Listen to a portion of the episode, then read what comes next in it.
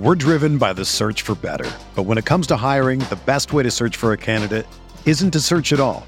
Don't search, match with Indeed. Indeed is your matching and hiring platform with over 350 million global monthly visitors, according to Indeed data, and a matching engine that helps you find quality candidates fast. Ditch the busy work. Use Indeed for scheduling, screening, and messaging so you can connect with candidates faster. Leveraging over 140 million qualifications and preferences every day, Indeed's matching engine is constantly learning from your preferences. So the more you use Indeed, the better it gets. Join more than 3.5 million businesses worldwide that use Indeed to hire great talent fast. And listeners of this show will get a $75 sponsored job credit to get your jobs more visibility at Indeed.com/Blue Wire. Just go to Indeed.com/Blue Wire right now and support our show by saying that you heard about Indeed on this podcast. That's Indeed.com/Blue Wire. Terms and conditions apply. Need to hire? You need Indeed. We're talking Josh Jacobs and legendary fantasy performances on RotoViz Radio. What's up, RotoViz?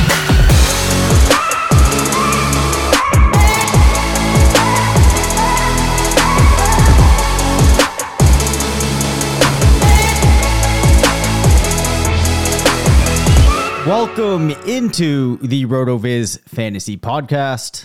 I am Dave Caban alongside Curtis Patrick. We're two of the owners here at RotoViz. Happy to be recording this during a Monday Night Football game coming off a really exciting weekend of action in which one of our teams that Curtis and I are mutually invested in had a hell of a weekend, thanks to Josh Jacobs, who, as you noted, we're going to be talking about. So we're feeling good about that. Curtis, how are you doing? Doing great, man. Yeah, as you mentioned, one of our two main event teams going to make it through, which feels great. This feels like I had a very mediocre year in managed high stakes this year. It feels like all of my teams were 6-5. Getting into this weekend. Yeah. Like seriously, every team, like my FPCs, my mains, like, you know, I think I had one team that was like 3-8 and like all the rest of them are 6-5, but then, you know, highly variable in the amount of points that they had. You know, some of those 6-5 teams are like, how is this team 6-5? Right. And then other teams are like, how is this team 6-5? Yeah. And so luckily one of our two that we're co-managing is, you know, looking to set up to have potentially dominant run. So I'm doing great now that you mention it. And like you said, it is on the back of Josh Jacobs that we roll into the fantasy playoffs in this FFPC format. Of course, in most managed leagues, you know, we still got a couple of weeks left, Dave, but why don't you break down Jacobs' fantasy performance? And then I thought it'd be fun just for a few minutes to take a trip down memory lane and talk about some of the other legendary fantasy performances in NFL lore. Yeah, well, this was a very impressive performance. Of course, there's I think it was an 84-yard touchdown rush to seal things in overtime. What an icer. That's nuts. Absolutely. 33 rushing attempts for Jacobs. Keep in mind, like 2 hours before the game, it wasn't even clear if he was going to suit up or not. Rushes 33 times for 229 rushing yards. That's a 6.9 yard average per attempt. 2 rushing touchdowns, had 7 targets, 6 receptions, added 74 receiving yards, eclipses 300 total yards on the day with 2 touchdowns, comes out to a 48.3 point performance. On the season now, Josh Jacobs has put up a total of 242 fantasy points. He has played the same amount of games as Derrick Henry, Nick Chubb, Saquon Barkley, and Austin Eckler, and is number 2 overall. Really, of all the running backs of consequence this year that you can look at, Josh Jacobs right now outpacing all of them with the exception of Eckler in points per game. It has been a very impressive run for Jacobs. Yeah, man. And this is where we segue, because as awesome of a performance as it was, and as much of a, I mean, really a league winner, league reshaper that Jacobs has turned out to be at his, you know, discount ADP. I mean, he's, you know, round 6, round 7, even round 8, I think is where we got him on our main. You know, that's the type of stuff that tilts the season on its head. Not only his overall season long performance so far, but, you know, this type of performance in a critical juncture. But Dave, it might surprise you to learn that it's actually among non-quarterbacks, it's only the third best fantasy performance in the calendar year 2022 in an NFL regular season game. I'm curious if you can remember either of the other two performances. And it's kind of a trick because one of them was in this NFL season and one of them was in week 17 last year. So it was championship week in the new fantasy format. All right. Well, one of them, I believe, is Alvin Kamara. No, that was 2 years ago now. Oh, that was 2 years ago now. Wow. Yeah, that was 2 years ago. That was Christmas Day, 2020. Okay. Yeah. All right. So last year, was it Jamar Chase? Yes. Ring the bell, my friend. So on January 2nd, 2022, Jamar Chase put up 55.6 PPR on the strength of 11 receptions, 266 receiving yards, and 3 touchdowns in fantasy, in what, you know, most leagues would have had as their fantasy championship. The other one actually was also by a Cincinnati Bengal, Dave, this season. Oh, is it Mixon? It was. Yeah, it was Joe Mixon just like a month ago, man. Mixon put up 55.1. He had 153 rushing yards. So, I mean, a far cry from Josh Jacobs in his 229. But Mixon had 4 rushing touchdowns in the ultimate get well game because, you know, he had really underperformed based off of his opportunity to that game. And, you know, things have a way of figuring themselves out. So, you know, those are the top 3 performances of the calendar year 2022. But zooming out a little bit further, Dave, on the running backs, wide receivers, and tight ends, Josh Jacobs in his 48.3 PPR since the year 2000 was actually just the 45th best performance, which is crazy. Yeah, it is. I thought that was pretty wild. It seems pretty low, but then, you know, it's the year 2022. And we're including the year 2000. So we're talking almost 23 full seasons. Basically what we're saying is about 2 times a year, there are performances that are this big or bigger, which when you put it in that context, okay, that seems like pretty reasonable, but it still is just kind of like shocking that there were 44 other performances better than that one. I'm going to call a couple of them out. Just to kind of take a quick trip down memory lane. Some of these were games that, you know, helped me fall in love with fantasy football. We'll kind of go in reverse order here, though. You mentioned the Alvin Kamara game. That is like still one of that will always be one of my favorite games, man. I mean, Alvin Kamara sent my wife and I to Jamaica. Alvin Kamara installed my home gym. Alvin Kamara and his 6 touchdowns, baby. That was pretty crazy. On Christmas Day with 1 red cleat and 1 green cleat. Another one that happened in that season just a month earlier. This actually happened on my birthday in 2020. Tyreek Hill. You remember this game? 13 receptions, 269 yards, and 3 touchdowns. It was the Chiefs versus Tampa. So it was Mahomes versus Brady. The Chiefs win by 3 on the road against Tampa, and Tyreek had like all the yards in the game. There was no stopping him. Just absolutely shredded them. What about this one? Remember CJ2K, Chris Johnson? Back in the day, were you playing fantasy when Chris Johnson was playing, Dave? Some of those seasons I certainly was, and I might fondly remember this game, but go ahead. Okay, 197 rushing yards and 2 touchdowns, 9 receptions, 87 yards, and another touchdown, 55.4. Wow. It's the 10th best fantasy performance of all time. That was a big one. What about way back in 2003? Were you playing fantasy in 2003 yet? I was in, that might have been the year before I started, actually, because it was somewhere in that range. Okay. Yeah, that would have been, let's see, I'm a bright-eyed sophomore year college student in 2003. And Clinton Portis, Dave, 57.4 PPR, 218 rushing yards and 5 rushing touchdowns. Oh my Lord. This is Shanahan era Denver Broncos.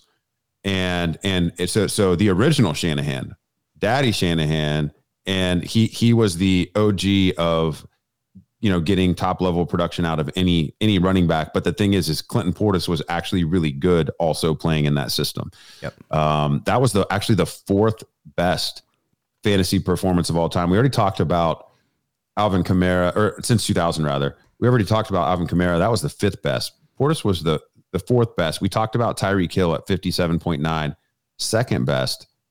I want to, or 3rd best rather. I want to see if you can name either of the top 2 fantasy performances since the year 2000.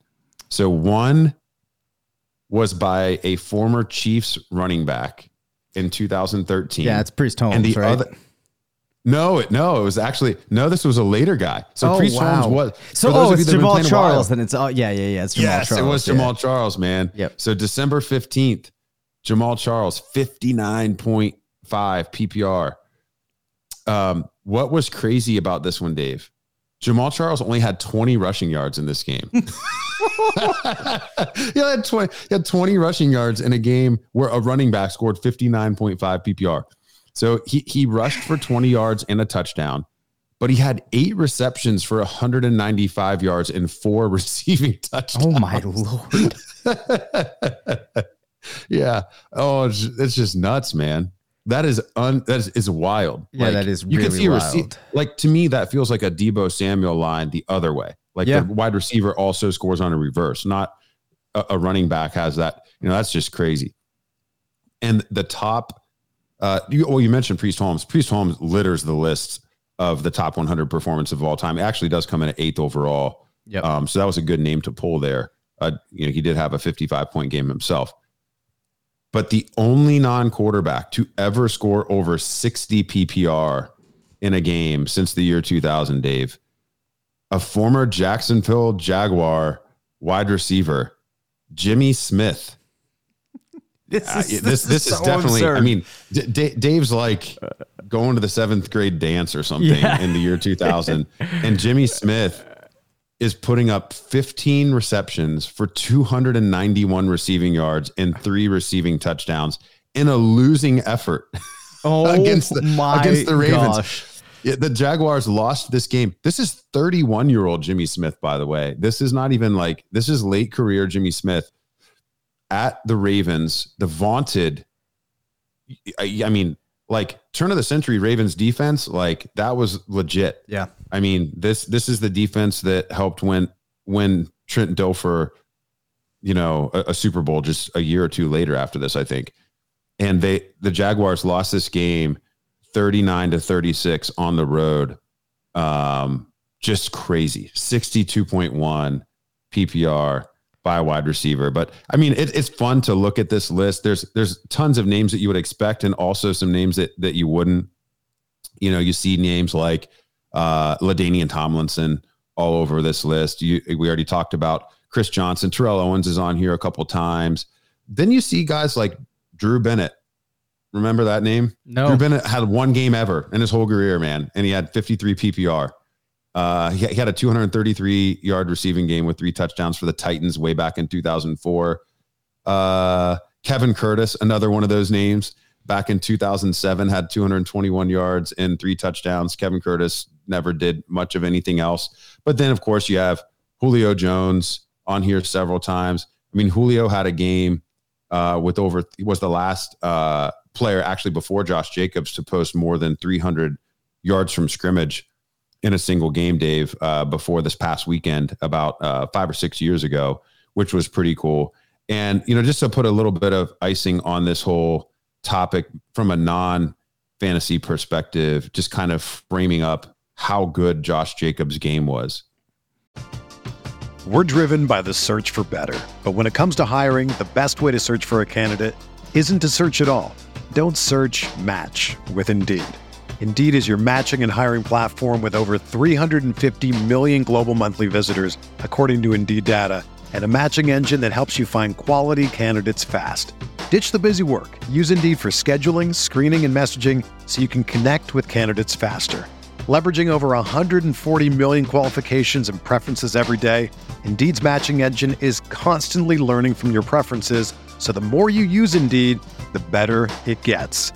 Join more than 3.5 million businesses worldwide that use Indeed to hire great talent fast. And listeners of this show will get a $75 sponsored job credit to get your jobs more visibility at Indeed.com/Blue Wire. Just go to Indeed.com/Blue Wire right now and support our show by saying that you heard about Indeed on this podcast. That's Indeed.com/Blue Wire. Terms and conditions apply. Need to hire? You need Indeed.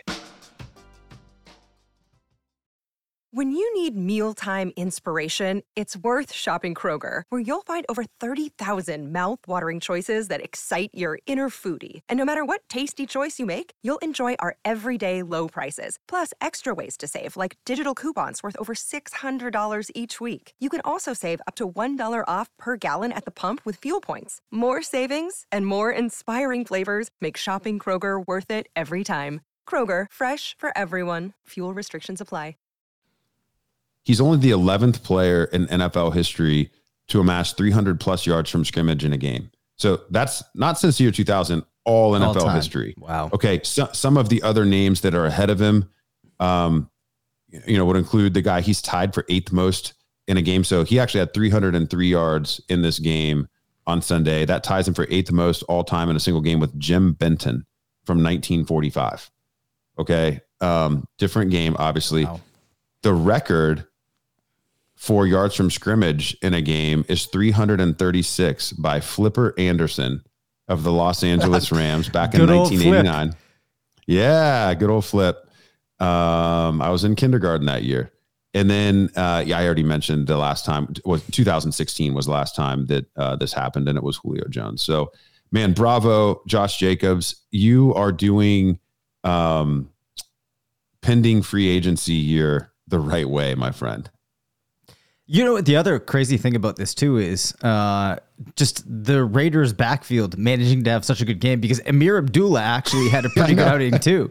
Dude, I started Amir Abdullah in a 14-team team league this week. Yeah. Yeah, I actually was in the situation where worried about Jacobs. I went and got Abdullah in a couple of spots, and then fortunately it worked out that I was able to make sure I stuck with Jacobs. But, good game for the Raiders in what has been a bit of a difficult season. However, I think it's been an even more difficult season, one could argue, for our snoozer of the week, and potentially one of the biggest snoozers of the season, Russell Wilson. Russell Wilson, my friends, has not done a whole lot of scoring, and in his Week 12 matchup, puts up just 8.5 fantasy points, going 19 of 35 for 142 yards, did record a passing touchdown, did not do much as a rusher, and now on the season, Curtis, there are so many jokes out there of things that have happened more than Russell Wilson throwing touchdown passes that it's almost difficult. I've seen some of them. They're people are getting creative with it. It's pretty cool. They are getting very creative. I mean, just to put things in perspective here though, right? Russell Wilson only has 135 fantasy points currently. Just 8 passing touchdowns, 1 rushing touchdown. It is just ugly by all accounts. And the biggest issue is I think that we were really hoping this could push some of these wide receivers forward, that this would give another offense to get excited about. But man, it has gone the absolute opposite direction. Some interesting Russell Wilson facts, Dave. Actually shares my birthday. Oh, nice. Yes. I wish it was with somebody cooler, but that's fun. Did you know his son's name is Wynn Wilson, W-I-N, like winner. I did not know that. He named his son Wynn Wilson. That kid, if he has the charisma and moxie of Russell Wilson, is going to be obliterated in school as a teenager, unfortunately. Yeah. I mean, you just have no chance. Russell Carrington Wilson, man, you know, he's going to have to, he's like, hopefully, I mean, I don't like to see any NFL franchise just totally crash and burn to the level that the Broncos will, if he actually ends up being this bad, because they would have absolutely traded the farm for a franchise wrecking situation. It was bad enough, you know, what they paid, but for then for him to not even help the team be competitive, like, I don't wish that on any, you know, I guess fan club. I've been a Browns fan my whole life. So, you know, I hope that he can at least rise to the level of not harming the team, even if he doesn't end up on the, you know, Justin Herbert, Patrick Mahomes level that I think the Broncos had envisioned when they made this deal. But yeah, man, 8 passing touchdowns and 5 interceptions on the season, and we just finished week 12. It's truly a head scratcher. Yeah, I mean, the other thing too is if you try to look through some of the advanced metrics to try to find something where you can say, all right, like, he has struggled everywhere, but at least he was good in this measure. That in and of itself becomes a bit of a chore. Has not been one of the more accurate passers, has actually been pretty much towards the bottom in on target percentage, has not been very good at converting air yards. The attempts per touchdown, as one might guess, have been really ugly at 43 passing attempts to every touchdown. That puts him in the range with guys like Zach Wilson and Mac Jones. It has just been a really ugly, ugly year. I think one of the interesting things is going to be how far does he and him, not just him, like, fall next year in ADP as we start to enter the preseason, but where do his wide receivers and tight ends go? And then, of course, we have questions about the running back situation with Javonte Williams returning. So it's going to be hard to make sense of Denver. Yeah, it's kind of a avoid at all costs situation.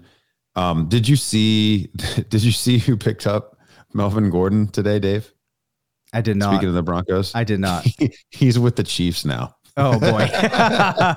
He went to Kansas City, the only team that still gets to play the Broncos twice this year. Oh, so in the ultimate, just, you know, you want to talk about like a salty move. Signing with the Chiefs practice squad just to get a chance at his former team a couple times, and obviously go to the playoffs. I mean, yeah, that's good for Melvin.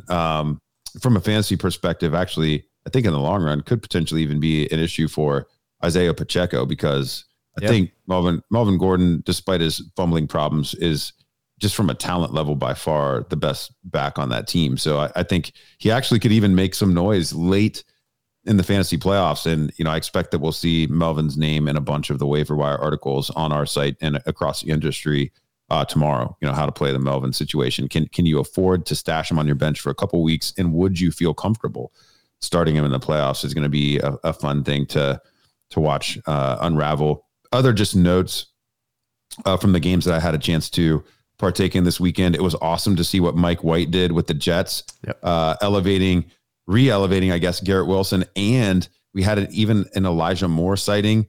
So, you know, that was pretty cool. Over 300 passing yards and multiple Jets wide receivers who are young and obviously, you know, we're carrying quite a bit of dynasty value heading even into the middle of the season. It's nice to see that they didn't forget how to play football. They just needed some, you know, replacement level quarterback play in order to be superstars again. Those were probably my two favorite stories from the weekend. Anything else stick out to you from this weekend's matches, Dave? Well, one thing that I thought was pretty interesting is the Rams backfield, right? Darrell Henderson gets cut. Yeah. And we still see Cam Akers come out, 8 rushing attempts, just 37 yards, ends up finishing with 3.7 PPR. On the day, not what you want to see if you're somebody that's been holding on. Now, Kyren Williams goes 11 rushes, 35 rushing yards, and then does get involved in the receiving game. Had 3 receptions for 25 yards, finishes with 9 PPR, which I guess is respectable for somebody like Williams, but pretty interesting to see Cam Akers just completely swing and miss yet another time. Yeah, I mean, cutting one player doesn't make another player better. Right. So, yeah. Well, yeah, you know, I wonder, too, how much of it really is a talent thing with these guys there, or if it's just a team situation, right? Oh, the line is just so, it's just so bad. It's just, I mean, they could, you know, they would be happy, I think, if we could somehow both fit in the same uniform. Because, I mean, without doing that, you know, we wouldn't weigh enough. But I think if we could somehow... you know, get my 2 legs in one pant leg and your 2 legs in the other and figure out what to do with our arm that wouldn't be free outside of the jersey. They would take us, Dave, as a practice squad guard right now. If we could figure out how to actually physically get those movements down. I mean, the Rams, it's just bad. And you can see, you know, everyone's kind of trying to find their way off of the active game day roster now. You're even seeing Aaron Donald pop up as, you know, potential being done for the season, which I mean is smart. They should protect, you know, their high-end assets at all costs, especially the ones that they talked out of retirement to return this year. But yeah, it really is sad. And it is a reminder just how quickly a franchise that was on the edge of glory can, you know, find themselves in the dumpster. Yeah, for sure. The only other note that I just kind of wanted to call it here too, just another player that it was great to see come out and have a great game. Brian Robinson got 18 rushing attempts, went over 100 yards, 5.8 yards per. Also saw 3 targets, converted 2 of them for another 20 yards, and had a very nice receiving touchdown. Finished the game with 20.5 points. He was one of those running backs like Rachaad White, one of these rookies that a lot of people were hoping could make a splash down the stretch. And hopefully we see that continue as we start to close out the year. Yeah, we also saw Travis Etienne re-aggravate the midfoot. Sounds like maybe he could have actually come back in that game, but the Jags were protecting him a bit. Pretty weird game. Trevor Lawrence ends up balling out and looking like a number 1 overall draft pick by the end of that game. Had a fantastic fourth quarter, and the Jags won a thriller 28-27 over the Ravens. Etienne, you know, hopefully will be okay for the long run, but I mean, 0.3 PPR in such a critical spot, especially with the high stakes fantasy season being what it is, this being the final week, you know, that was a big hurt there. We saw Miles Sanders have his best game of the year, 143 rushing yards, a pair of rushing touchdowns, even got 3 receptions. And what was really kind of a surprise shootout between the Eagles and the Packers. I mean, the Packers haven't had a lot to get excited about on offense all year. End up, you know, that game goes for a 73 total, which was crazy. Jordan Love even gets in that game and has a touchdown to Christian Watson, who continues to tear it up. I mean, the NFL never ceases to amaze, Dave. So, I mean, whether it's a big performance from somebody like Josh Jacobs, who, you know, writes himself down into fantasy history, a rookie emerging, a kind of a veteran retread, having the best game of the year, injuries here, injuries there. I mean, there's always something to get excited about. And I mean, as we head into week 13, I think all eyes will be fixed on the Cleveland Browns and the return of Deshaun Watson and what he could mean to that Browns offense. And a lot of those players from a dynasty perspective moving forward, notably Amari Cooper, David Njoku, Donovan Peoples-Jones, and David Bell. That is a game I will definitely be watching against his former squad in the Houston Texans, Dave. So those are my thoughts from this weekend and kind of the tease for next week. Anything you want to send the listeners off with for this episode? No, other than the fact that I just checked in on a dynasty team that I only look at occasionally throughout the weekend and realize that I have made a massive swing and I'm about to win my matchup. So I'm feeling good. It's going to give me good momentum as we head into our projection show tomorrow. Well, I'm having trouble talking tonight. Tomorrow, where we will break down all of the upcoming Week 13 GLSP projections. Thank you for listening to the RotoViz Fantasy Football Show. Send us questions at rvffshow@gmail.com. Follow us on Twitter at Dave Caban FF and at CPatrickNFL. Leave us a voicemail at 978-615-9214 and make sure to rate, review, and subscribe.